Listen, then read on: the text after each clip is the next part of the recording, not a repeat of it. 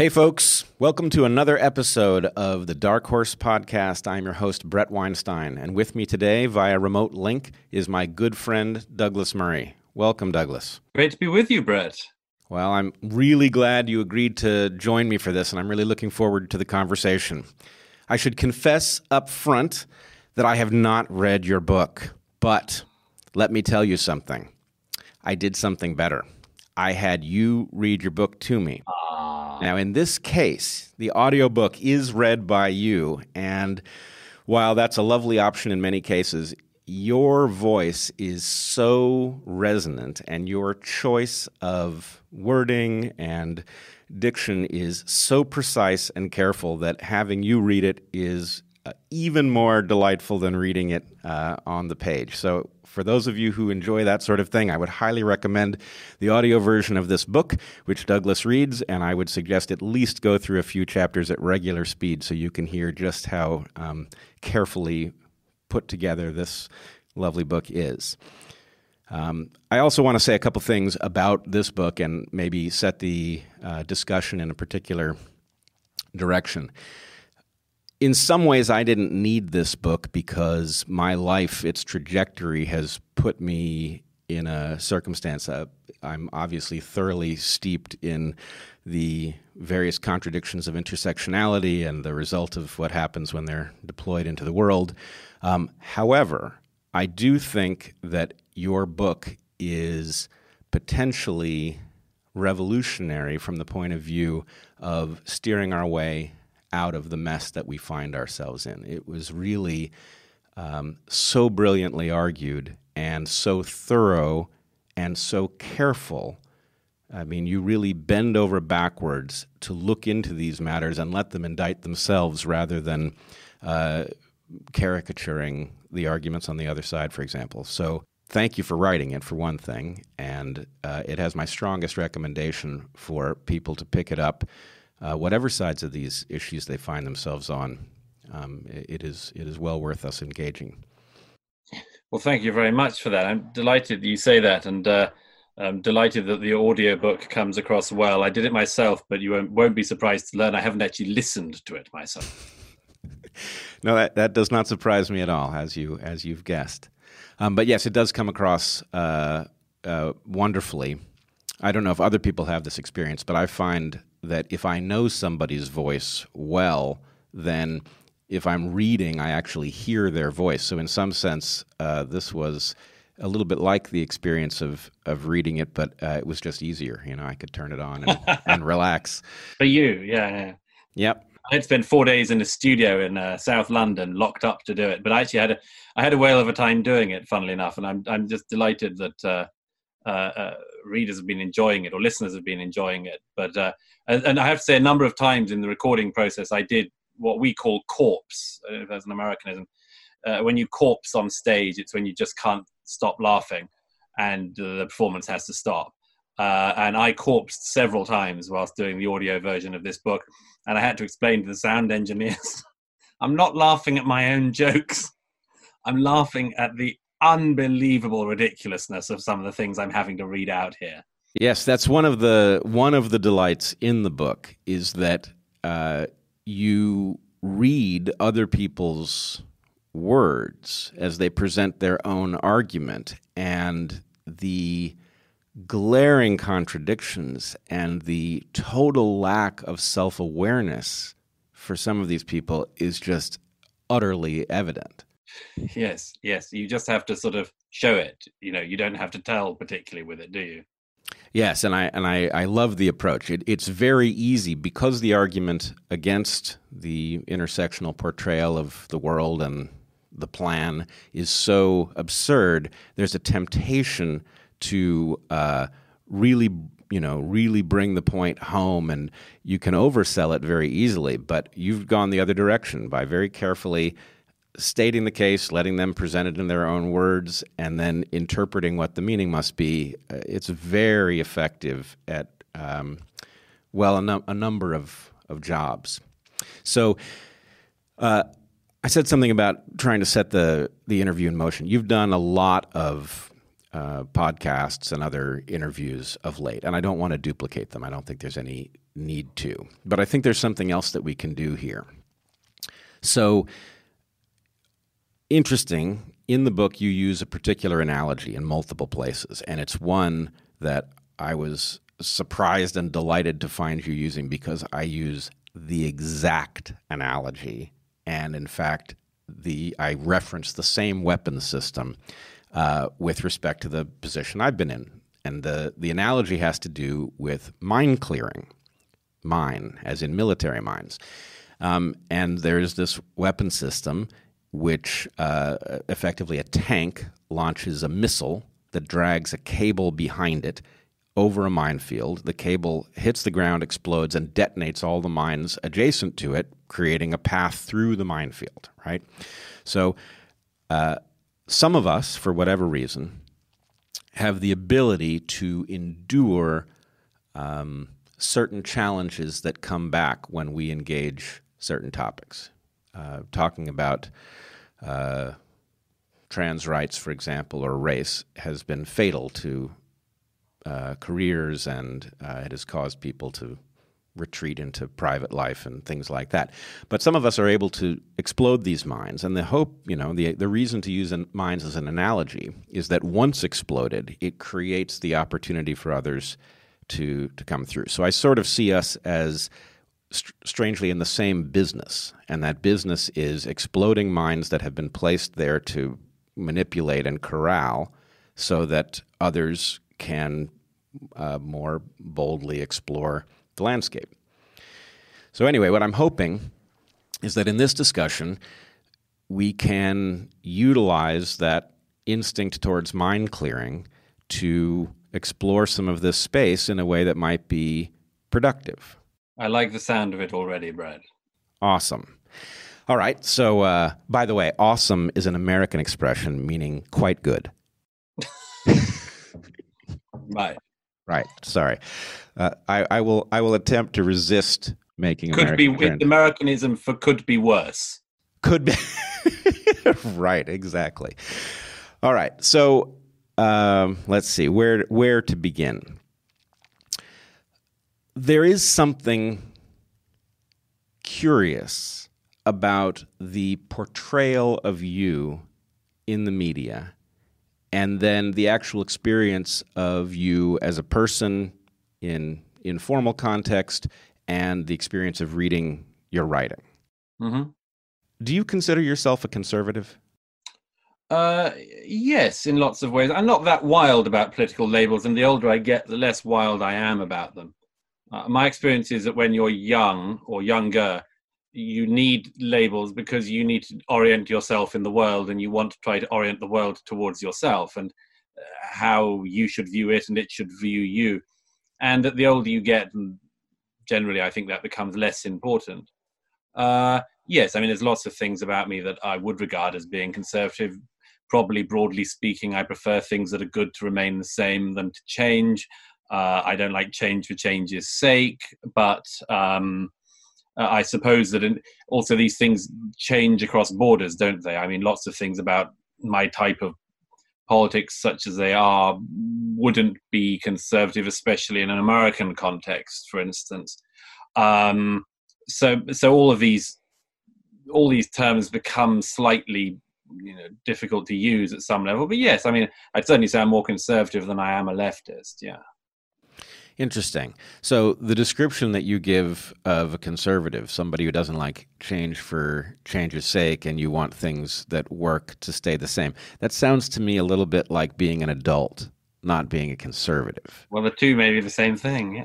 well, here's the question though, and this is this is why I raised the topic is I would describe myself as a radical. And I would also, if I go further, would say I am a reluctant radical because I'm terrified of change. The re- only reason I'm a radical is because I believe radical change is required by our circumstance. But I am frightened by the tendency on the left to see only the upside of proposals and to get caught off guard by the unintended consequences. Yeah. So, uh, and I've also said that I am a radical who hopes to live in a world so good that I get to be a conservative. now, my guess is you can translate all these things. They're all uh, effectively rephrasings of the same point. And just as I can say, well, I want I want to be a conservative, but the world has to be in a position that uh, change would be a bad idea before that makes sense. In the same way that that hints at uh, the, the the adult portrayal of conservatism that you paint. When I read your book, or when I have you read your book to me, what I detect is the heart of a liberal. Ah, yes. I think it's very clearly there. The main conservative newspaper here, The Telegraph, in reviewing The Madness of Crowds, said, you know, actually, it's perfectly plain from this book that Douglas Murray is an old fashioned liberal at heart. Well, but I don't even want to say old fashioned because, you know, right. the classical liberal label has become a bit of a, a shield for yes, certain folks. Yeah, yeah. But I hear uh, a, a, bold, a, a liberal vision, right? Not just a desire for tolerance, but you embrace in this book, and in fact, you make a very powerful argument for um, you know for love. You mention it several times explicitly in terms of how we should be dealing with each other. And not only do i resonate with the portrayal but i do find it um, very much outside of what most people would view as conservative. So i see you trying to conserve structures that work um, but I see you embracing a vision, and in fact, much of your defense is predicated on the fact that it's not that things are great, but that we are getting better. We have been getting better at them, and that that trajectory, you'd be foolish to upend it willy nilly. Yes, I, I, think I think that's that's a fair summary of what I think is that uh, on all of the rights issues I'm describing in the book, uh, it's it's unarguable that they've got better, and it's unarguable as well that that at, at some stage each of them, uh, for most of them along the way, quite a, quite a while, have been opposed by people who didn't want anything much to change. So there's obviously an inherent uh, um, question there, uh, which is always a, con- a question about the, the the the, the, the, battle that goes on between you know progressivism and, and conservatism, which is that broadly speaking, conservatives fight the next battle they're about to lose, and uh, and then then move on and change the ground accordingly, and, and indeed the progressives change the ground accordingly. And actually, one of the only ways I think one can understand why our societies tend to be almost 50 50 torn between these two instincts is because it is exactly the difficult question to work out. When is, when is it a good time to fundamentally alter an institution, and when when is staying with what you have a better choice, or when can a very soft form of that change be allowed to occur? Um, yes, I mean I don't believe in in progress as uh, a teleological force or uh, anything like that, but obviously it's demonstrable that things get better uh, for certain groups at certain time, for certain people at certain time. But of course, the corollary of that is that they also can get worse, which is the bit I think in the progressive vision, which which is always missing, is that the assumption is that if if you get through certain barriers, it's inevitably going to get better. Whereas whereas many things that I think progressives and others see as being forces that are holding people back are doing that, and they're doing it for a good reason. So I find this so interesting. I I agree with what you said about the um, decreasing utility of labels as you grow up effectively. And I think the reason for it is fairly obvious, which is that as a young person, you may very well sign up for a slate of ideas. And so that label correctly points to a bunch of positions you will likely hold. As you grow more nuanced, your tendency to depart from parts of a slate, even if you embrace other parts, goes up, and so the label is uh, le- is more noisy with respect to what you actually believe. Yeah. But when I, I mean, the nice thing about a book like the one you've written here uh, and your last one is that it sort of allows a person to tromp around in your mind right? To get to see how your your mental process works. You you sort of provide uh, a window into various quadrants of your thinking, and it's a it's a pretty interesting tour. What I find so fascinating is that you and I are supposed to be miles apart. I'm a radical, and you're more conservative than you are progressive. Yeah. I find we disagree on very little in this exploration. Now, now why would that be? Well, Either it's something to do with us or something to do with everyone else. So we should get to the root of that. Let's get to the root of that and let's blow up some minds along the way if we can. Sure. Um, I think one of the reasons is because what we actually differ on has almost nothing to do with values. I would say, in terms of what a desirable world would accomplish, right? I think you and I agree to a great degree. Where we differ is on questions of how to get to a better place with respect to those values. We might differ on where we are currently, although Yeah. I suspect we don't differ all that much on that question. Um, and we may differ on our sensitivity to the particular hazards of change. But in a sense, I think it's both something to do with you and me and to do with other people. And the you and me part would be to the extent that you are serious about understanding these issues rather than posturing in, in an attempt to bring about something that you want, you will discover uh, a, a world of nuance and you will recognize it's a complex system. You'll have self skepticism. You know, with the particular toolkit, uh, one ends up able to have this conversation, and that the deal breaker is if the values don't align. But once they do, the rest is a question of where are we and where might we go and how good an idea is it. Well, if I can say something, I mean, it's it's it's that, but it's also. I mean, I think we've talked about this before uh, um, uh, when we've met. Is is that one of the things that seems to me to be holding back all public conversation and an awful lot of private conversation now is that is the level of distrust, which which may not be unjustified on occasion, but the level of distrust that you can allow yourself to go through a set of ideas with a person of different political views because the fear is that that person when you're at the edge of your own competency is going to do something nasty on you you know so in, in our case we might discuss something which you are far more knowledgeable about than me. I, I, we could we could find an awful lot of cases where that could occur. And vice versa. And well, possibly. But anyhow but the point is, is that is that we could get onto a whole set of things which you know more about than me. And if if if i think that when i'm not looking you're going to smuggle some communism into me.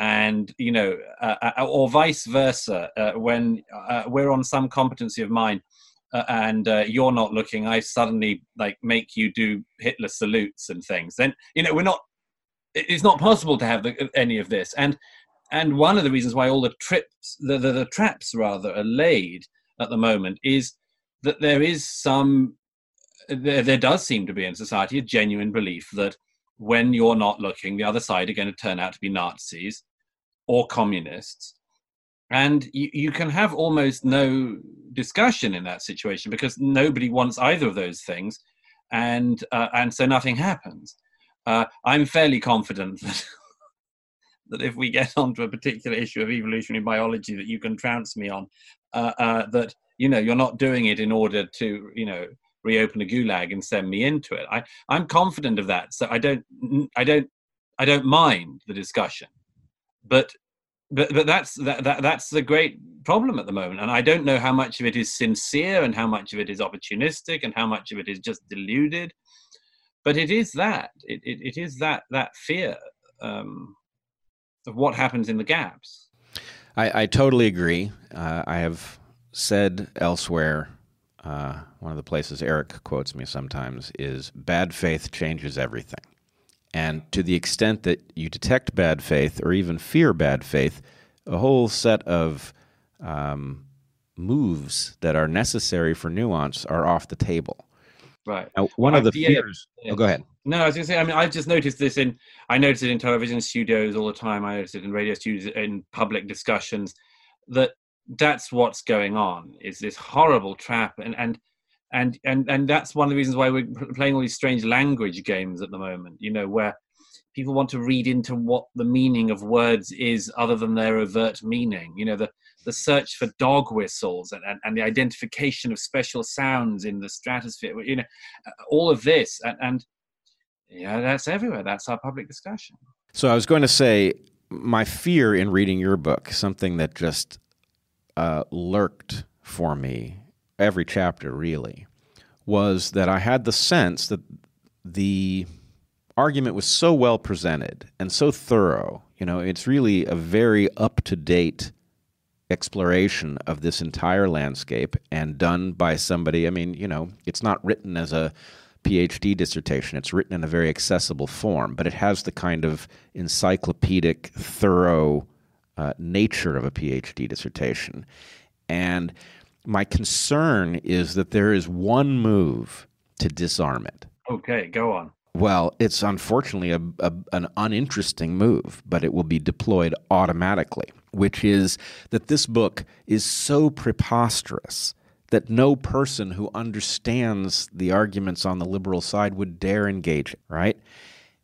And so the point that many arguments, many strategic arguments in the modern landscape come down to this, which is that which you cannot actually defeat on its merits, you have to defeat by driving up the cost of engaging it, right? So driving up the cost of engaging with Douglas Murray is the go to move because Douglas Murray presents a very compelling case, even if you have uh, a radical view of what needs to happen on Earth. You can still hear this book loud and clear. Right? I mean, I don't know that somebody who wasn't aware of your reputation as a conservative would necessarily, if this book fell in their lap and they weren't sort of aware of the argument that it it sits in that they would detect that you're a conservative at all from what you say here. Yeah, I think that's possible. So I, I, I, hope that doesn't happen, and I, I guess I would say maybe maybe we have to invent a counter move, you know, an honorable one. But I dare you to read this book. If you if you think that this is a simple question, I dare you to read Douglas's book. Yeah, I mean, I'm. Uh, th- there has been some engagement. There's been less denunciation so far. Uh, famous last words, of course but uh, uh, less denunciation than I was fearing. But then that was the case of my last book too. So I don't know. I mean, one possibility is that the people who ought to read it sh- uh, don't. Um, uh, I was in a radio studio in uh, London the other day with a, a writer for the main left-wing paper here who we were discussing her latest book and my latest book, and it became clear before we went on air that she hadn't actually read my latest book. And at the end of about an hour together on the radio, our interviewer asked if we'd learnt anything more about each other in the time we'd spent together. And she said, No, because I read Douglas and I know what he thinks. you actually told me you hadn't read this book, and I know for a fact that you have not read any of my books before this one. So, um, but I just love that. Again, no, he can't tell me anything uh, that's new because I've not read his stuff and I know what he thinks. right. I, no, that is that is that is the exact object in question. Is I was so annoyed by the way. I actually went to the bookshop the day before, got the staff to get her wretched book off the trolley at the back where it was sitting, and bought it with my own cash my own a hard-earned cash, and then I read her book. Yeah, that is, by the way, that is something I find I find an awful lot. That I mean, I read a lot of. I don't read everything, sadly, but I mean, I read a lot of what you know people write that I disagree with. But I, I too rarely find the favor is returned.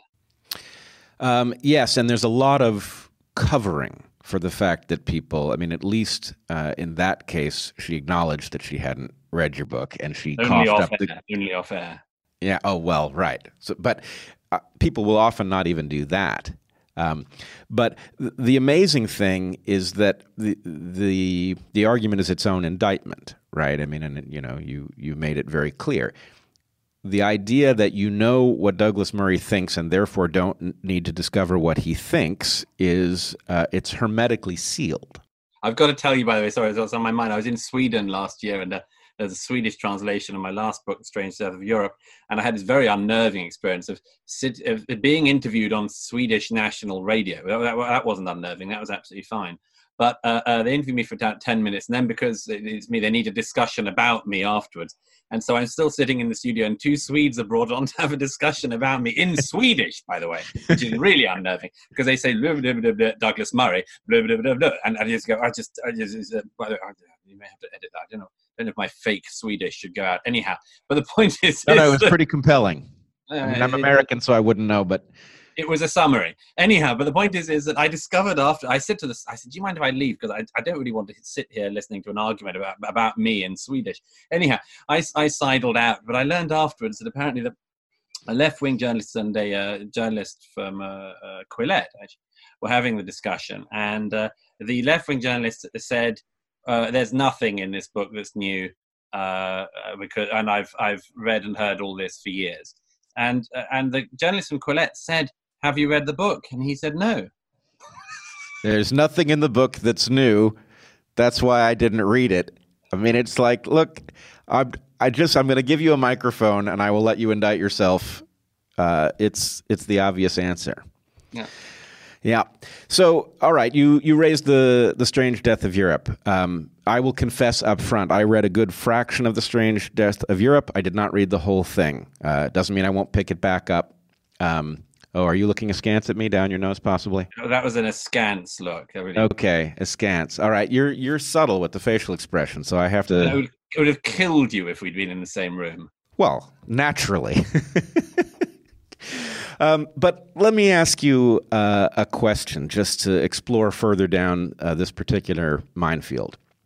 You make a very strong case in the strange death of Europe that uh, Europe has succeeded in um, producing many things of great value that we ought to uh, guard carefully against that which threatens them.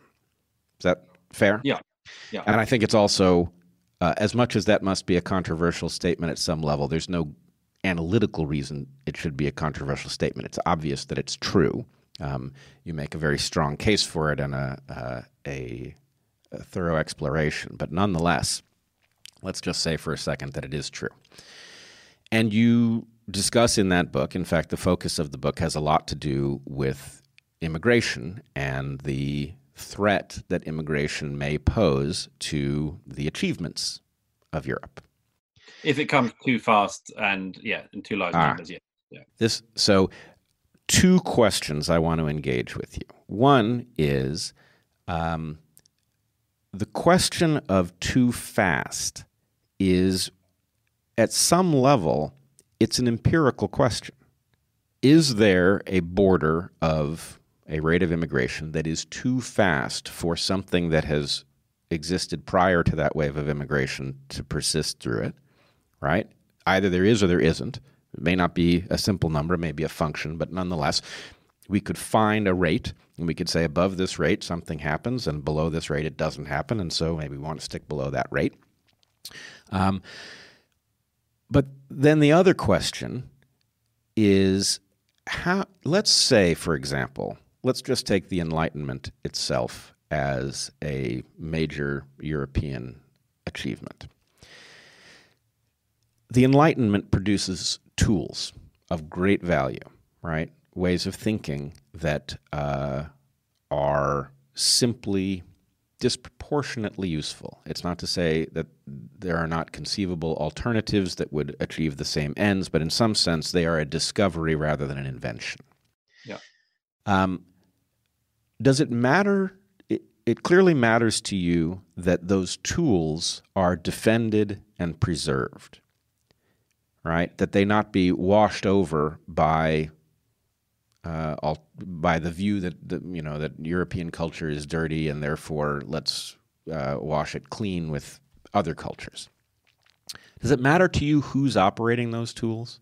In other words, if the population of Europe through some normal process simply transitioned to a different population, but the culture that the achievements of the Enlightenment uh, were preserved and honored, would that matter to you?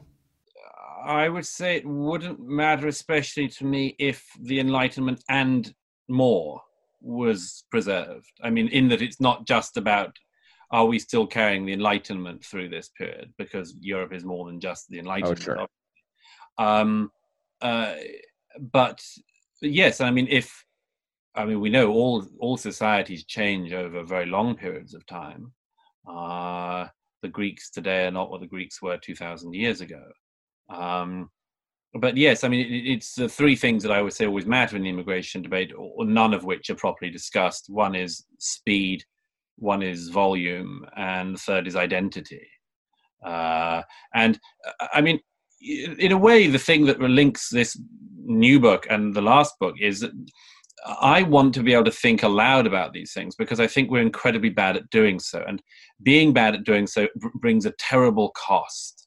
You see, if we in Europe, for instance, had been able to have reasonable discussions in recent uh, uh, uh, decades about this whole question, we wouldn't have got into the state we were in in 2015 when, when, when Germany basically presses the panic button and uh, and I think that's the case on a range of these things. And I'm just struck by the fact that that you know after years of what should have been a realization that we weren't having a proper discussion, we continued to not have the discussion, and um, you know, or that you get tiny little bits of it. I mean, you talk, you'd ask about the, the, the issue of numbers, for instance, and I thought about this a lot. You know, when I was doing firsthand traveling around and reporting from the, the, the migrant camps in 2015 and after, and you know, uh, there were some answers. For instance, in the UK, it was pretty much agreed by by well governments of the last decade that they were trying to get net migration to the UK down to the tens of thousands rather than the hundreds of thousands.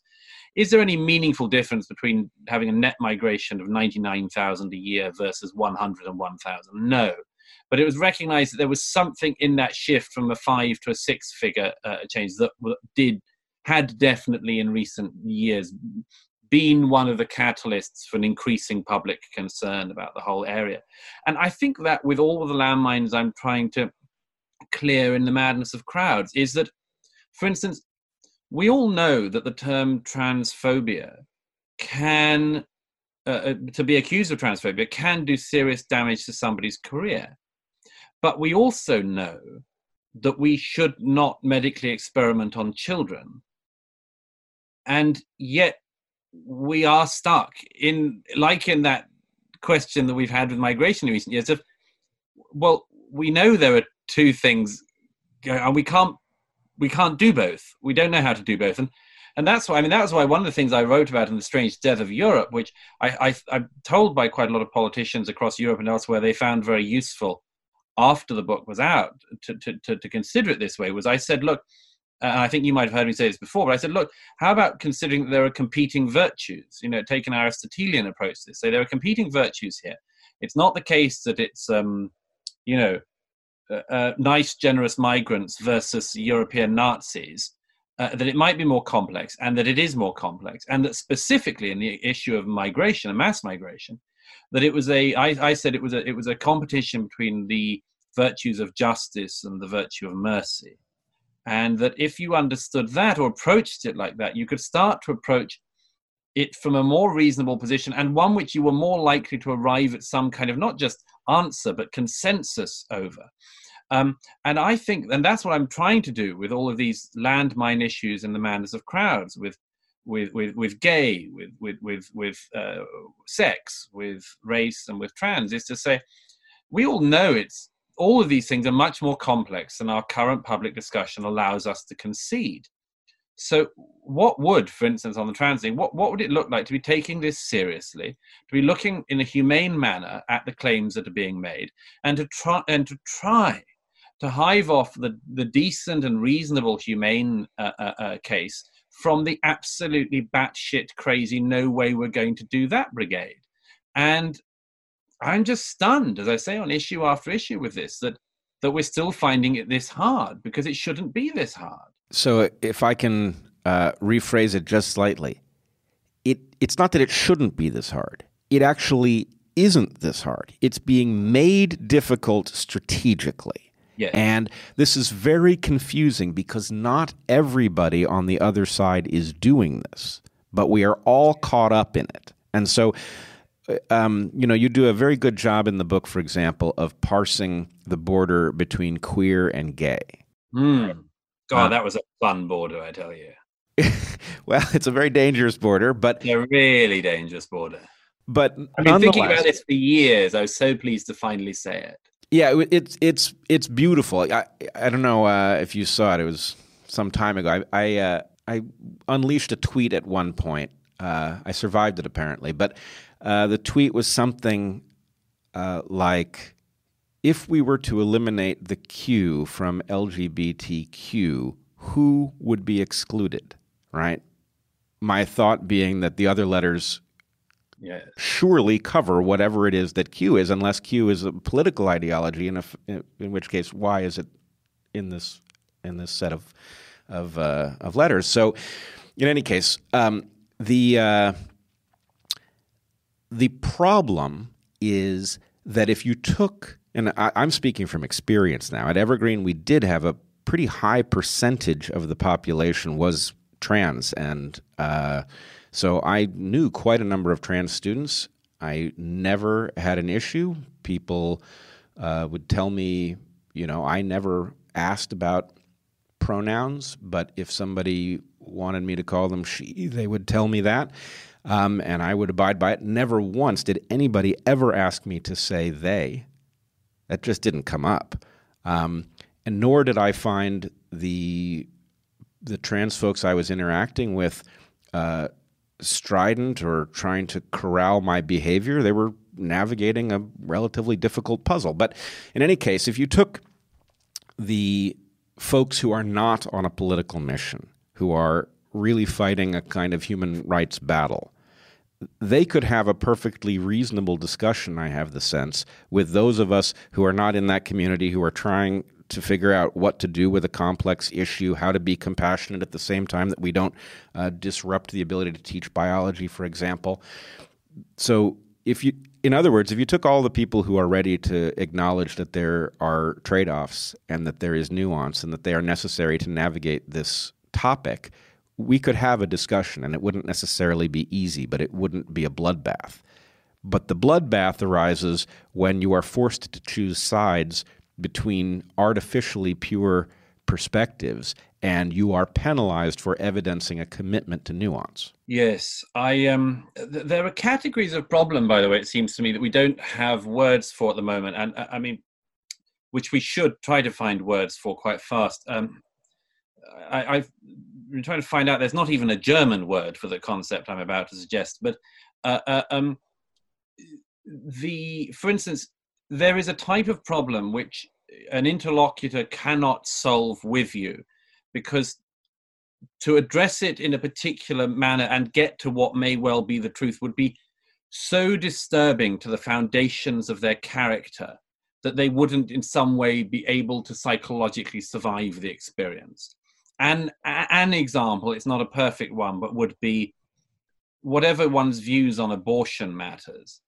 uh, it's highly unlikely that uh, that a woman who has had an abortion and who feels even a, an ounce of regret about it is going to be able to be persuaded by some male anti-abortion activist that abortion is always wrong because it's going to open up something bigger than she wants to open up. And so so the thing it's not a perfect example but it, it's sort of one of the nearest i can get to. I think that these this manner of problem actually exists in our societies far more than we recognize and we've got to find a way of recognizing it. So that uh, and i realized this when i was writing about migration was that the, the, the, level at which for some people rightly or wrongly i think quite a lot of people wrongly when they heard any criticism of any form of migration including you know mass illegal migration they thought you were talking about them or their mother or their friend or the nice man who works in you know the shop. And and so they would never get beyond it. And i think that there are there are within all of these rights movements elements of that where people are mishearing what the critique is and and are being led by other people to believe that it is the fundamental attack on their person that they can't survive. It's a personal existential threat. It is heard as one, and that makes it impossible to have a, a proper discussion. And, and uh, by the way, I should say, I mean, I do recognize, you know, the, the, the problem of that for people. I mean, I uh, since uh, the Madness of Crowds came out, and uh, a, a few gay friends have said to me, "I can't believe you've said that," and I know what it is that they are worried about. They're worried about me asking whether the hardware conclusion of recent years over the gay question is. I mean, somebody actually said to me, "It's just so unhelpful at this moment." Yeah. And now my thing was it may be unhelpful, but you know, for you or, or for other some other people, but it's it's also what I think is true and what the evidence is pointing to. And but I mention that only to say that to each of the gay friends who said that since this uh, book came out, uh, I've said the same thing, which is um, I happen to be gay myself, and I don't know how that comes about. But if I was told tomorrow there was a gay gene, I wouldn't feel anything very much. And if I was told tomorrow that more recent studies had found there was more of a um, an issue with, you know, I know environment at a particular age, I, I wouldn't feel all that much. But why is that? It's because the gay bit is really not very central, if at all, central to my sense of myself or my worth or place in the world. I don't, I don't find that it's the source of any real sort of meaning for me but I recognize that some people aren't in that position, and maybe I don't know they don't have a loving family or or, or others, and and and and it is it is an absolutely foundational thing, and and I I don't know how one can I don't I don't think one should just dismiss that, but at the same time I don't think that facts can be uh, elasticated to fit around them. No, and it's very dangerous to try because later, when it's discovered that you have uh, gilded the lily, as it were, um, the whole thing comes toppling down, and it's far worse than if you had just acknowledged the nuance in the first place. I will say this is, I think, why biologists, and in particular evolutionary biologists, find themselves in a funny predicament at the moment. Is that, in a sense, there is a toolkit for this. And if I can just uh, give you an anecdote, when I got to graduate school, I was already very much interested in evolutionary biology. But at some point, I found the people who were discussing it with respect to humans. It was a particular group of about 15 or 16 people, some of them quite famous, actually. And I remember as a, a young graduate student, first year, I walked into my first seminar with these folks, and I may have been four minutes late or something. I walked in in the middle of a discussion, and the discussion was this brutally honest exploration of what human beings are up to, in which it was quite clear that the entire room had, uh, either explicitly or not, agreed that nobody was to be held to account personally for what they acknowledged about human experience in this discussion. In other words, nobody was posturing to portray themselves as particularly altruistic or whatever else. And I walked into this room and I heard this discussion in which there was just only a dispassionate analysis of people by a, a group who was clearly compassionate. And my thought was, uh, oh, thank God, you know. And if I had said it out loud, they would have said who.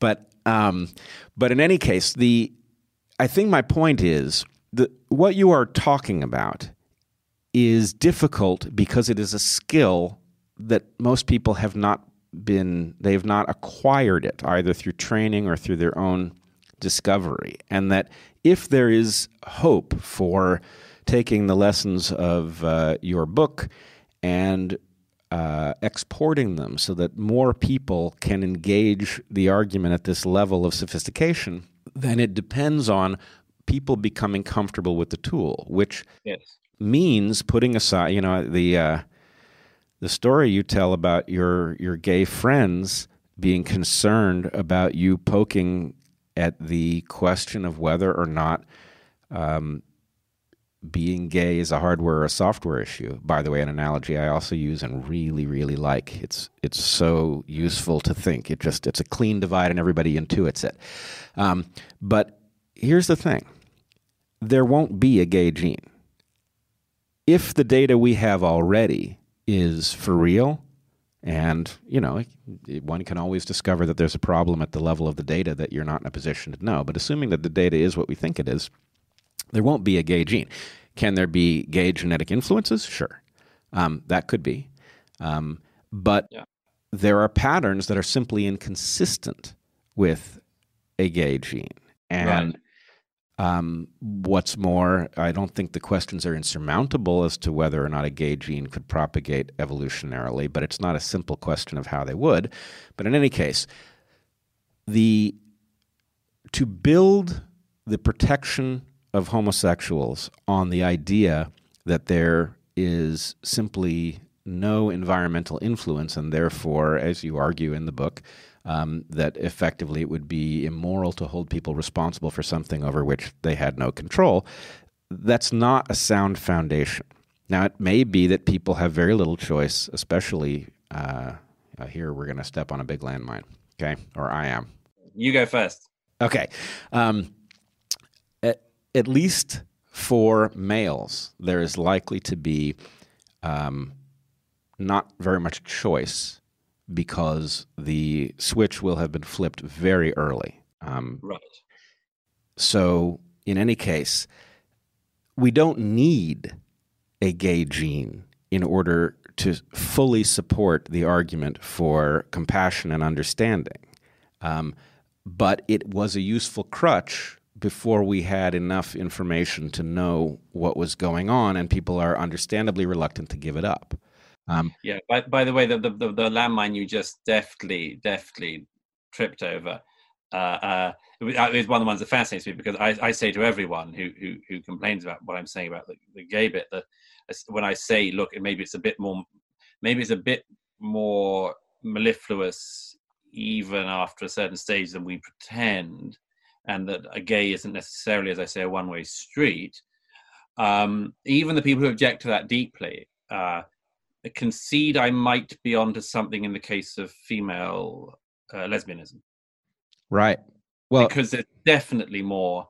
There's definitely more adaptability there uh, than there is among male homosexuals. But I mean, for instance, I mean, you do sometimes, there are some lesbians who have had horrible experiences with men or have had a terrible husband or, or worse, and uh, they uh, end up falling in love with a woman. I do not know of any case with a man who's married to the most horrible woman and as a result starts to screw around with men. I just, it's yep. not. I, I, as a straight guy, it's hard for me to imagine a woman that horrible. But um, That's right. I'm leave. That's it. I'm leaving you. I'm going to go to the local gay bar as a result. Yep. But I mean, if you think about it, look, the, the reason that this should be more flexible on the lesbian side is staring us in the face. It's just obvious. As you said, it's not that hard. Gay men have a really, and you know, again, among the many amazing points that you make in this book that I've never heard anybody else say, but you know, we're begging for an exploration. Um, gay men have a problem producing babies. The mythology of the moment may be that they don't, but, you know, Monty Python correctly nailed the fact that a pair of men don't have a uterus, you know, and therefore that invites questions about how it's going to be done. Um, women don't have this problem. In fact, a lesbian couple has a couple of uteruses, right? What that means is that there is an opportunity. Here, let's just do this straightforwardly in an evolutionary sense. Human babies are extremely expensive to raise, and they are much better raised when people team up, right? So, a straight partnership is a team, and its primary objective is the successful raising of babies, the production of resources, the uh, nurturing, the delivery of information on how to be a successful human. Um, a single individual has a problem raising a baby. There's just not enough labor, it's too labor intensive. A pair of lesbians has the labor and the uteruses. What they lack is a single cell, right? All they need is a single cell to trigger a baby, and then everything else they've got, right? Now, there are plenty of ways that history can deliver a circumstance in which there aren't enough um, men around. For example, warfare. Warfare will eliminate men from the map. Are we really to imagine that evolution will take a bunch of people who are perfectly capable of raising offspring and sideline them from that most fundamentally Darwinian objective because there aren't enough men around for people to pair off? Oh no. That's not how it's going to work. Surely, people who have everything necessary to produce offspring uh, of their own will team up and do so, especially if all they need in order to trigger the process is a single cell. They'll find one right? And so the point is, lesbian couples make perfect evolutionary sense in many circumstances. And that would mean that the ability to facultatively go in that direction at the point that it becomes a viable path forward should be there as a contingency plan built into women. We can't make the same argument for men. At some point, I will make an argument for the evolutionary nature of male homosexuality, but I'm not ready to deploy it in public just yet. I have to say, I do want you to do that, Bret. All right. Well, um, because as you know, I lay down that ch- challenge slightly in the book. I say, look, the evolutionary biologists have been ducking this one for a long time now. Yes, ducking. Notice there's plenty of room under the table here for me to, to duck if I must. Um, all right. So, uh, where were we? We were talking about the understandable desire amongst people who feel that they have something personal at stake to avoid certain kinds of exploration. And then others of us find those explorations are necessary, even to the very protection at the focus of that concern. Mm. Right? I would say gay people are far safer if we explore this carefully than if we pretend the issue is simpler than it is. Yeah, absolutely. I mean, I mean, I give the example of uh, actually uh, um, why uh, gay activists who want the gay gene to be discovered should be careful of what they wish for because even if they did suddenly rather unlikely though though both you and i think it is even if they did find such a gay gene uh, uh, uh what people would do about that we've already had a couple of little glimpses of it i give the example uh, that uh, alice dreger gives in galileo's middle finger of the unbelievable stampede that occurred when one scientist was rumored to have found a gay gene in sheep, and as a result was experimenting on sheep. And the gay rights groups were were, were got up by uh, by uh, um, uh, PETA, I think, the, the animal uh, ethics people, and and they whipped up the, the, the animal people whipped up the gay people to go for the guy who allegedly found the gay sheep, and um, and he hadn't. But they were so enraged that, that that, that this man might have done and might be doing something terrible with it that might, for instance, be taking homosexuality out of the sheep pool.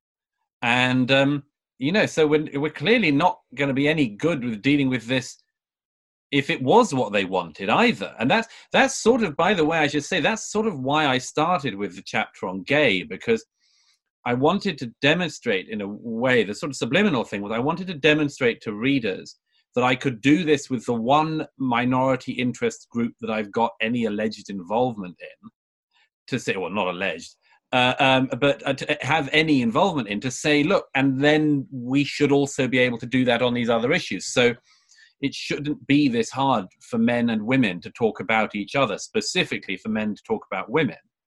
Uh, uh and we're making it much harder than it should be. And, uh, you know, I, I sort of hoped that that, that that comes across. That's why I've done it that way. Let alone then I get onto race and trans. But just to say, look, we this is a different manner of approaching these things. We have to try to find, and it has to take our purported characteristics. It has we have to lean on them less. I think what you do in the book with gay actually I think the book would stand without it, frankly. I think it's good enough. But I think the fact of watching you explore this in a place where you do have a dog in the fight mm. um, is it is exactly the necessary thing to demonstrate that the bad faith isn't there.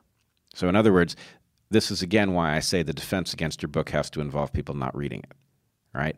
Because watching you do this in a place where uh, obviously you have a great deal at stake in how society views gay men. Mm. Um, and, you know, doing it in a way, frankly, that as I was a little surprised as a straight man that you dealt so carefully and effectively and insightfully with the way a a, straight man views male homosexuality, which is right, right, right, right. I'm perfectly accepting. I believe it that male homosexuals are deserving of protection, but there is a way that I find uh, I find the idea of being a gay man a bit distant. I can't I can't relate to it very easily. Now that's why that's why I say it's it, there is something there is something that's uh, problematic to use one of the terms of the era. I mean, I noticed it a long time ago because there is a certain type of woman who, for instance, with gay me- men, wants to talk dirty. Like they want to talk sex with you. And equally, there's a type of straight man who has a lot of questions. and not, and not even just about what it's like to have sex with a guy, but questions about sex in general. Yep. like with the female. And what I realized was this was a long time ago. This came to me that, that that both parties thought that gay men were some kind of translation device. Yes, that, and which they're not entirely wrong on. It's, it's not entirely wrong, right? And and that's why. And you see, one of the things that I find fascinating about this is actually, if you open up the gay bit a bit, you also get to some of the truths about male-female relations. I I loved that exploration. I thought uh, you slam dunked it. Um, oh, well, that's very kind. I, you know, it, the, the, that bit with the the women chapter was in some ways the most fun bit to write because I knew that you know I, I think I've said before, but uh, I, I all the problems in this book I, I sort of boil down to the fact that we're pretending to know about things we don't know about trans and we're pretending not to know about things everyone knew till yesterday, relations between the sexes. And that although it's complex, it's not as complex as we've been, been pretending it is. But you know, some of the things of recent years, I I did feel, for instance, in the um, in the post Me Too uh, period, that there was something that gay male relations illuminated on the truth of what we weren't able to talk about in the whole male female when are men taking advantage of women question, which was to return the question and say, are there occasions when women are taking advantage of men? And because you can do exactly that play in the gay world, you can, I, I, and I sort of carefully lay it out, but everybody knows the situation in which, um, if you want to reduce relationships to power dynamics, that the person who the sort of intersectionalists would regard as being the powerless figure in a particular dance is actually the one commanding the whole dance. And that the person whose society claims to be the person with unbelievable amount of power is a pathetic vulnerable manipulatable p- person in the wrong or right hands. Yeah it's it's uh it's a marvelous description. It matches perfectly what i've seen so many times now including uh, at Evergreen very personally, where this naked exercise of power is described as um, basically a cry of powerless people that is and always will be unheeded or something like that. And it's it's you know it is one of a thousand ironies in this area, um, but but you you demonstrate exactly the thing that I saw in that seminar, which is the ability to take yourself, not to pretend that your particular way of being in the world isn't who you are, but putting it aside with respect to what you conclude, right? You do a very a good job of that in the gay chapter, and then it does allow you to explore the same to use the same analytical tools with respect to race, with respect to trans, which is in some sense the hardest of these. Uh, my guess is that's why you left it till last in the book. Um, and then, you know, trans kids being the sort of gold standard of really heart wrenching, uh, difficult uh, issues.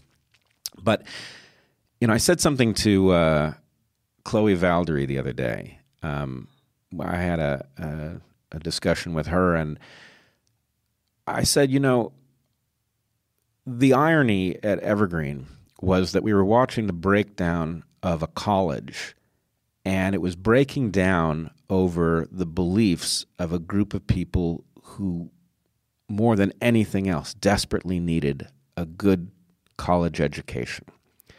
And, you know, I, I can't quite make it. Uh, I can't put flesh on the bones enough, but imagine standing in a college watching a microcosm of civilization break down when every tool that you should need to solve the issue was like right there rendered in you know concrete and steel right? We had the buildings we had the library. In theory we had a faculty. Why don't we just take the perspective that is being advanced and take it as a premise, put it on the board, and then explore if we extrapolate from this, where does it actually lead? And um, I have the sense that your book is in it, it is like I don't want to say it's a textbook. That's not fair to it, but it, it is like the curriculum for such a, a discussion. That I'd like to think so.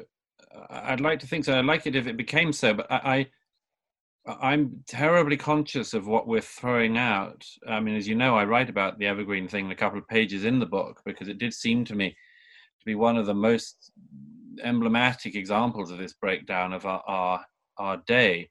And one of the things that fascinates me again in this is that people who, who wish to read the world in these rather ugly power dynamic terms keep missing out the fact that again in that sort of situation the power is exactly the opposite way, opposite way around. The students have the power the authorities have none. Uh, and and there's all sorts of fascinating things that one can trace that to i think and, and you, experience it firsthand. But um, there's, there's an awful lot of cases of the, some of the madnesses i write about in the book where something similar is happening where the grown-ups appear to have in significant chunks lost faith in the process that had got them where they had got to. And they had desi- decided at some level to hand over the keys to the kids.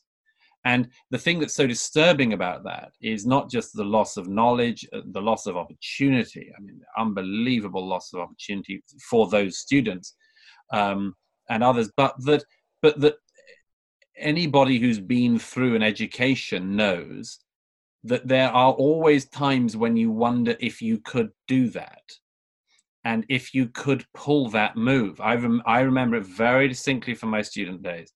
Uh, um, if I try to use an insincere tool, will it get me through? And the job, partly of education, uh, or not just education, being made into a, a citizen and a person in the world, is is that the adults turn around to you at that point say, Sonny, there is no way around this. You have to go through it. You have to just do what you need to do. You need to do the work, and there is no there's no cheap way through. And I, I'm just amazed that in subject after subject and discipline after discipline and institution after institution, the implication is given and sometimes stated boldly there are other ways around this. For instance, you don't actually need to do the work. You could pull an insincere uh, uh, card on a person in a more senior position, and that'll get you to the same place. Right. And the jaw dropping conclusion from this is that these students are learning, but this is what they are learning is how to get by through this mechanism. They are becoming expert at it.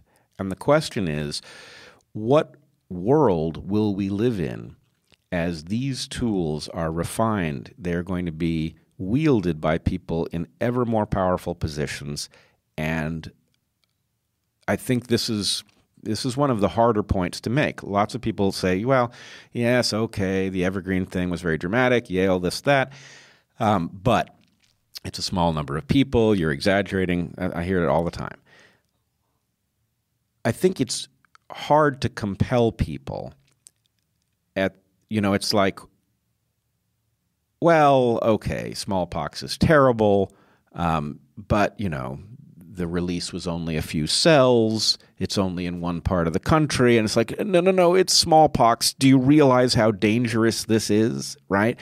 Um, so, yes, it's a small number of people wielding a tremendous amount of power, learning to wield it better, teaching others to do it, distributing the toolkit through the internet.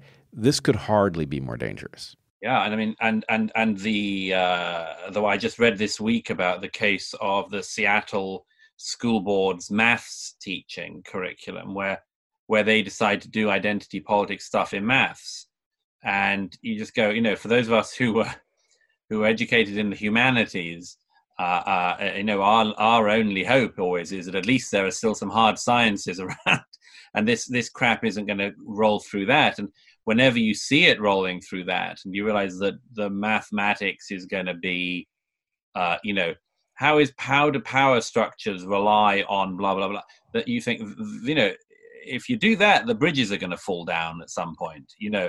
Uh, just nothing is going to be able to stand up and uh, that that's that's sort of the bit that that's one of the bits that worries me but by the way i just wanted to say one one way through this or at least one way I've started to think about this is how about how about we we try to work out like the the, the unpleasant questions which everybody knows are legitimate. I, I, I gave um, I gave you one earlier about the male female thing. You know, um, you know the obvious thing is, is there is there are there forms of female power that men don't have. Um, but uh, there's one that struck me in recent days, which is well, just to let me line up because I'm going to the point I'm going to make is going to be a problem. But if I don't give one more caveat, um, go for it. Uh, in the in the book, as you know, I, I, I, raise the issue of what could be regarded as gay privilege, which is that studies show that uh, across their uh, uh earning life, uh, ma- male and female homosexuals are going to dis- earn disproportionately more in their career than their heterosexual counterparts. And there's a number of very interesting reasons why that might be, from the rather a mundane, well, you know, they don't have children so much, so they can stay in the office later and, and thus get promotions and so on, uh, to, to more psychological explanations to do with mimetic issues in childhood and, and much more. But uh, uh, you might call this a gay advantage. And if you were interested, and one of the things, obviously, as you know, that the book's trying to do is to say, look, this stuff is not just in the humanities and it's not just in the social sciences departments, it has spilt out across the entire working environment of corporate America, of Britain, and other other other developed Western economies, and that it's a deranging game because it's an unwinnable game. But I say, okay, if you're going to do that game. Uh, uh, is this gay privilege and if you're trying to even things out which is, is is what this purports to do why don't you know why don't we look at taking some of the money from the gays and giving it to their heterosexual counterparts because hell yeah it seems oh, unfair sorry. that wasn't a proposal i knew i'd i knew i'd get you uh, yes. uh, and that's why I'm writing a check this evening to Mr. Bret. No, no. Um, but it's reparations. Uh, yep. For your suffering for being heterosexual. Right. But, but, but, but for your untold suffering. Um, but no, but, but, but the point I wanted to make then was okay, so there's loads of advantages that we know are there. I mean, one of the nice things about you know people now reading this book is the number of people who've written to me who I and spoken to me who I know and, and strangers who say you know said things like, "Oh my God, this is a conversation my wife and I have over dinner," and you know somebody said to me that it's a conversation my wife and I have over dinner, and my wife said to me the other night, "Darling, never say this outside of this room." You know, I like I like those sort of ones. It's, it's like you know, anyhow, but there there must be forms of piss taking, we'd call it in the UK, but let's say just advantage taking to sort of um, de-load the language a bit. There must be lots of advantages that do exist in society and which we pretend don't. Here is one which is just so alarming, but and I'm bound to get in trouble even just for voicing it. But like, are there on occasions, and this isn't to deny the history of racism, this is not to deny that, that there are inequalities, including racial inequalities and racial injustice, that goes on today in America and around the world but are there situations where there is an advantage to being black? Are there situations where there is an advantage to being a woman or being gay or being trans?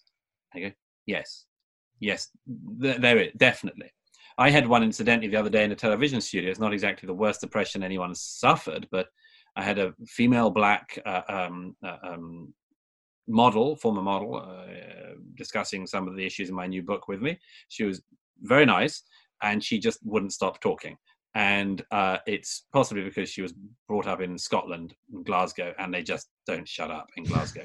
and uh, but but but the reason I mention this is because she just wouldn't stop. And she was, and I knew at the moment I saw her, she was uninterruptible, mm. absolutely uninterruptible. And she knew it. And she yep. knew it. And she did as much. She said, uh, the, the host, Piers Morgan, actually at one point said, I just want to get Douglas in because because he hasn't had a chance to speak. And I sort of said, oh, well, you know, and I tried to come in. And she said, no, I think he's spoken a lot, actually. I've had to listen to him uh, already. And, and I just thought, okay, I can't do anything about this. In this studio this morning, yep. you have got a black advantage and you've got a female advantage already. And the reason I mention this is because I think that a lot of people know this stuff. I think she knew, and I and I definitely knew, and I know that the hosts knew.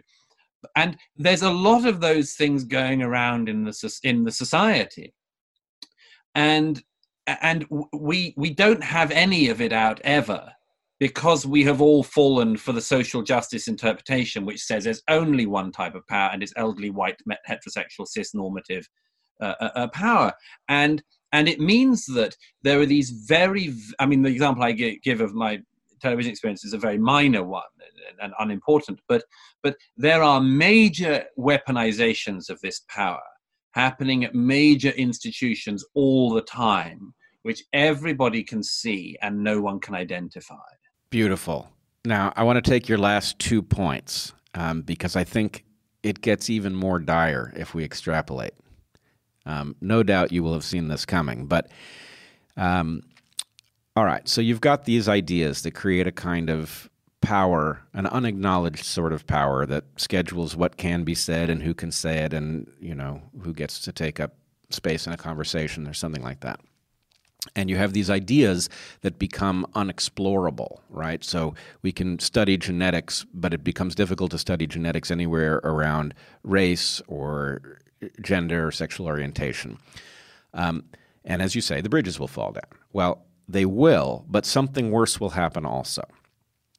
You have a competition between those who can figure out how not to succumb to this nonsense and those who can't.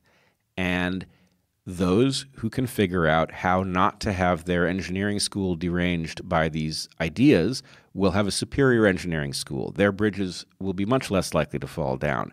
And so, what I am concerned about as an evolutionist is that what we are producing is a recipe where those people who find a find no reason to engage the question of oppression come out on top because those who are obsessed with oppression will self hobble. And so I don't want to live in the world on the other end of that, where the people who may suffer from a total compassion deficit come out on top because they figured out a way to shut this stuff down, maybe for the wrong reasons even. I, I don't I don't want to uh, what I'm about to say also could be misinterpreted, but look, I mean there's a chance that even if the intersectionalists and the identity politics people got what they wanted, the likelihood, I mean, I think that they can't ever get what they wanted for reasons I demonstrated. It all runs against each other. It's a horrible, great big bloody mess they kind of just keep making.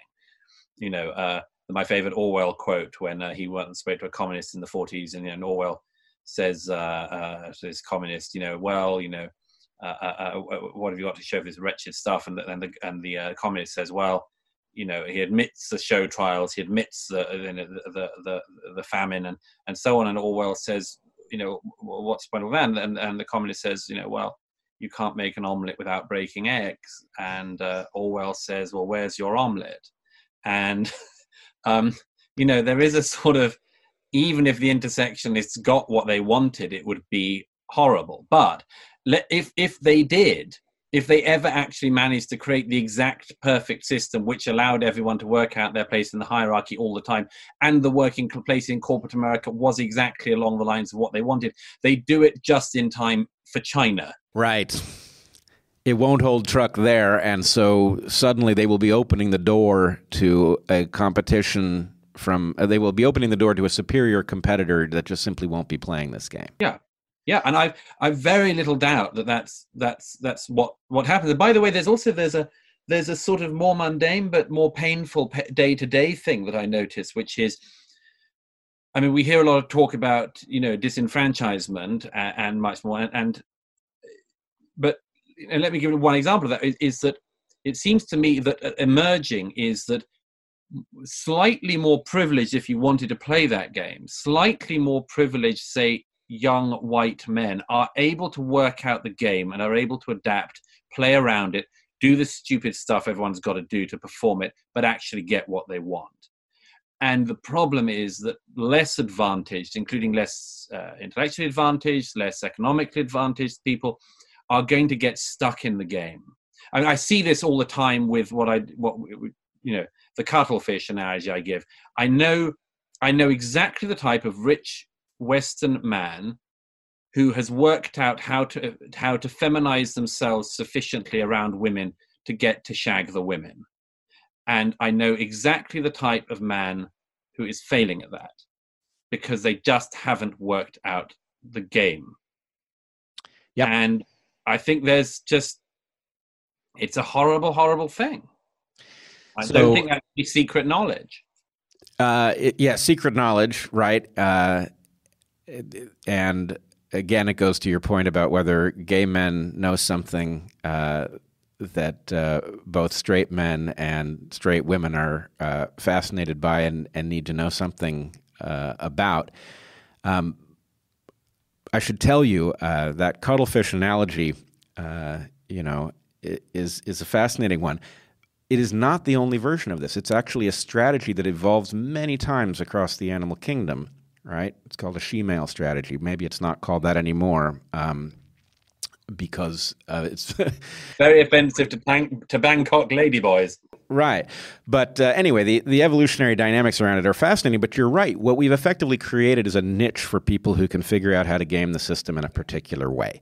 And anytime you set up a system that can be gamed and won by those who do it, that's what you're going to see. And so we are creating uh, a, an, a very dangerous environment in which even those who are well intentioned in setting this up do not understand that, okay, you may uh, advance the interests of black people, for example, but which black people are going to end up uh, at advantage in the end of this game? It's going to be the bad actors in that group, not the people who are most deserving.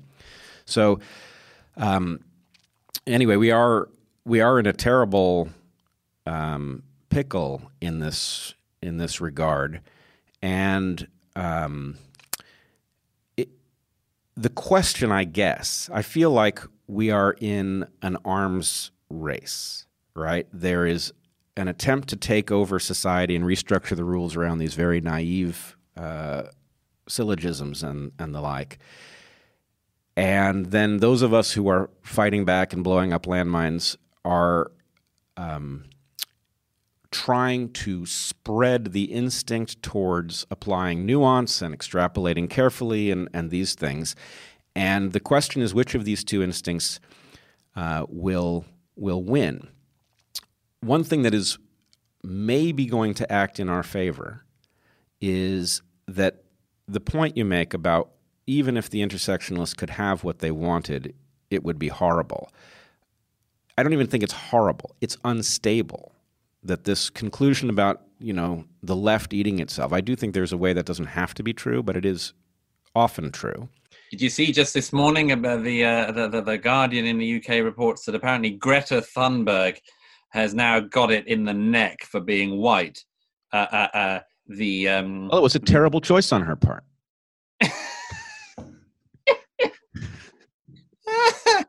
uh, can she get nothing right?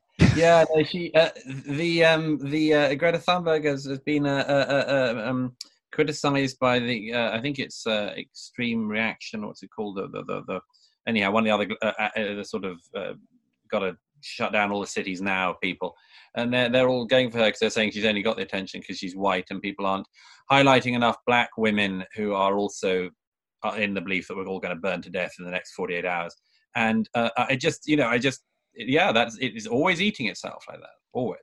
So it's always eating itself because of a basic game theoretic instability, right? These coalitions function when they're pointed in the same direction, and at the point that they have spoils to divide, um, they turn on each other. And so, one of the things that struck me, I've been saying that for a long time, but in in uh, reading your book, uh, it struck me that the question of trans women, that is, people born male who transition to female, competing in women's sports, is the first wave of the turning on itself. Because at this point, trans is now backing women against the wall in a way that will destroy the hard won access to sports that uh, women have enjoyed uh, for the last several decades. Yeah, as, as you know, I think that I think the trans one is important because it reveals some of what is actually going on, and because it runs fundamentally against the other groups that it's alleged to have so much in common with. So it obviously runs against women, runs against men as well, but people are less bothered about that. But it runs against women in a very fundamental way, which I try to show. And it also runs against gay, which is one which, I mean, almost nobody has bothered to point out. And it's been presumed that trans is just the next stage in gay, but actually it runs totally counter to it. So the, the female tomboy in her teens actually might be told, now, actually, you are a boy and we'll make you one.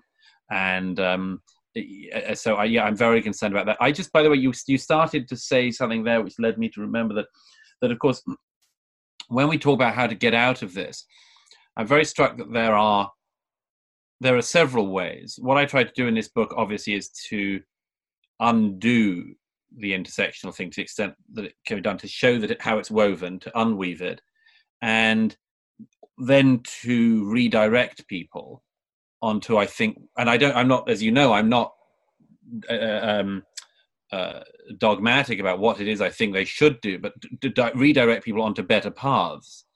And of the various options open to us, those of us who think that people are wasting their time, it does seem to me that a very important thing must be addressed, which is okay, let's say we can get lots of people out of this horrible retributive zero sum game. What ought they to be doing? And and and I think that that we you know it's it's like we can't get out of this unless that is also in in in the frame, and I'm very concerned about this, and I give some hints in the book of what I think might be a, an answer. Uh, I, I'm concerned about the opportunity cost in this generation of doing this stuff, of this intense navel gazing, with the idea that if we gaze at it enough, we will we will sort out the navel, and but but but in a way, I think one of the faster ways out of this is to say, why don't why don't why don't people from many disciplines start to talk about what we should be doing instead? You know, uh, because rather like setting up a prize, you know, it's, it's always a good way. If you say, you know, ten million dollars if you solve this problem, you, you know, it's quite a good way to solve a problem. Is why don't some people just start to work out what actually we would like to be be doing?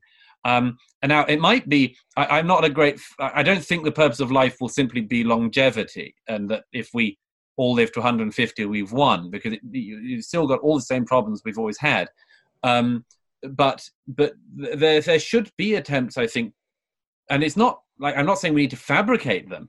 I just think we need to identify them accurately or as accurately as we can manage across many disciplines and say, wouldn't it be wonderful it, you know, because uh, the thing that the thing that just amazes me at the moment, I've I've said this before, but you know, everywhere I go in the world, I travel all the time. I'm in a different country every week, and I I speak to so many people uh, from so many different backgrounds and disciplines and all that sort of thing. And one of the greatest things, uh, one of the things that just excites me most and has made me most optimistic in recent years, has been the fact that a young person anywhere in the world who's smart and who has access to the internet is now right at the cusp of the conversations of their time in a way which never before in human history is possible. You know, one of my great, you know, heroes in the 19th century, Alexander Herzen, those people had to leave Russia and go to Paris and Berlin to pick up the latest critical ideas and and and it just took such a long time and it was such a small class of person that was able to do it.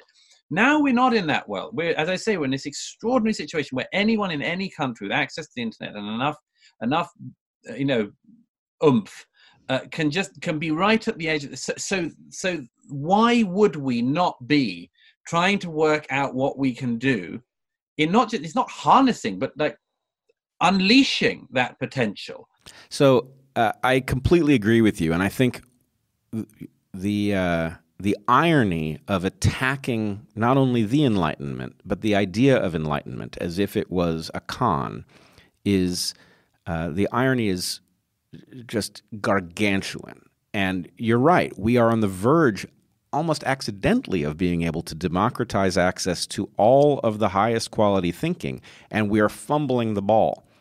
But you, uh, do you know what course I was teaching at the point that Evergreen blew up? Oh, God, go on. No, no, there's no reason you should. I just uh, you I've mentioned a feeling it's that- going to break my heart. Go on. Oh, it's going to break your heart, I think. I was teaching something called Hacking Human Nature. So this was a full time, uh, 16 credit course. So I had these students full time. It was my only job, their only job. And we were studying basically, the premise of the course was it's very hard to get the power to change civilization. Nobody knows how to solve that problem. So let's skip it. If we had the power to change civilization, given what we understand about what works and what doesn't work, what would the rules of a good civilization look like? And the core tool was really the trade offs between competing values. So, at the, so, A, I should tell you, my students were entirely loyal. The students that you saw Yeah. were, were ones I had never met. Um, my students and I were exploring this question, and we were deeply into that exploration at the point that Evergreen boiled over, such that at the very end, I had to hold my evaluation conferences uh, off campus in my backyard, in fact. Um, so I met with every student after after the fiasco had disrupted our ability to meet on campus, and a number of them asked me if I had somehow created the entire catastrophe to illustrate the principles in the program. And the, you know, it, it wasn't like they thought that had happened, but they couldn't shake the the idea because it fit so perfectly with what we had been studying. Very good of you to lay that on. Yeah. Yeah. well, right. It was, you know, the ultimate teachable moment, I guess. But um, but anyway, I, I agree with you completely. What we should be doing is agreeing on the values, as this conversation started there. You and I seem to agree on at least a great many of the values, maybe all of them. And then the question is, well, if you were serious about those values, you, you're not going to achieve perfection on any of them. But what would an optimal balance look like, and what rules would stabilize it? Would would achieve it and stabilize it? It's it's a fair question, and we really we ought to be having a broad explanation for it, much as you and invite. then and then what ought we to be doing you know that that is that is just is the the most enormous gap in our society is the fact that the adults have become distracted or lacking in confidence and have decided as i say hand over the keys. Uh, i mean never before have we seen phenomena where or at least not not not for a very long time where the adults are willing to tell the children what to believe and then say we must listen to the children because only the children know. And you know for whatever the the reasons are i'm just struck that there is this vacuum and i, I wrote about this in my last book a bit more but it obviously touches on it in this one but that this vacuum of purpose and meaning. And i know that that is it's what it's what everybody hopes for in their adolescence in particular that at some point somebody's going to stand across their lives and say let me tell you what we're doing here. Hmm and what you should be doing and what would be a life that would be worth living. And and it was it, not everyone ever got it. Um but to have a society in which no one gets it and no one is expected to get it and we all just i don't know save up for the next holiday is is not it's not not fit for the enormous luck of the situation we find ourselves in I- think, unfortunately, the reason that we are in this predicament is that very few people actually reach meaningful adulthood. That the adults are incompetent, and part of why they are turning the reins over to the kids is um, not only do they not know what to do, they wouldn't have the first clue how to figure it out. And maybe it dovetails with what you were saying about anybody anywhere with the access to the internet can be at the forefront of the most important conversations. The uh, small number of people who have some idea what to do next are emerging in the strangest quadrants and participating in these conversations. And that as much as this is a very perilous moment for various reasons, it is also it's a horse race. It's it's it's a hopeful moment in the sense that some curious force is causing people to stand up who otherwise might never be heard from and to participate in really bold discussions about well what is true of our situation and what what would be a reasonable objective? How do we get there? And maybe uh, i hope i don't think we can paint a well rendered picture of a good future but i think we can essentially figure out the path toward a a good future and if those of us who are inclined towards that mission, who have some of the tools necessary to do it, can participate together and not be driven off the map or caricatured into oblivion or whatever it is that might happen, um, maybe this perilous moment could end well. Here's hoping. Yeah, well, that didn't sound very convincing, Douglas. All right. Um, this has been a a marvelous conversation. I've really enjoyed it. Is there anything that you would like to to say in closing? I'm sitting in front of one of my bookshelves, as you can probably see, and just as you were talking, there was something that when we were talking earlier, there was something I was reminded of, and let me just go and it. Uh, it's uh, yeah, it's from Arcadia, and it's it's uh, it's later on in the play than I remember. Yeah, Hannah and Valentine are talking, and he's talking about relativity and quantum, and uh, he has a great description. He says, "I just it was on my mind." I, I, I, he says at one point um, about the drip of a tap. He says, "We're betting, better at predicting events at the edge of the galaxy or inside the nucleus of an atom than whether it'll rain on Auntie's garden party three Sundays from now." Because the problem turns out to be different. We can't even predict the next drip from a dripping tap when it gets irregular. Each drip sets up the conditions for the next. The smallest variation blows prediction apart, and the weather is unpredictable the same way, will always be unpredictable.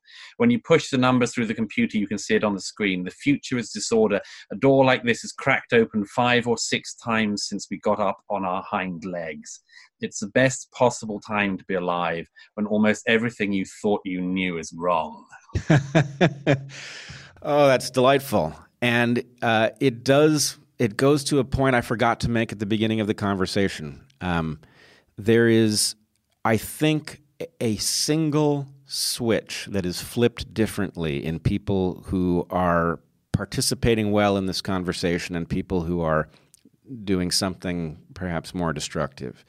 And it is whether or not there is delight in discovering that you had something wrong, or is there horror? If you delight in discovering that you had something wrong, then the room for growth is tremendous. If you recoil, then you don't grow, and it's uh, it's a very sad predicament to be in. So, um, I I feel that you are one of these people who uh, smiles when you discover you had something a bit off, even if it's embarrassing, and uh, I, I, join you in that, and uh, I hope others will join us as well.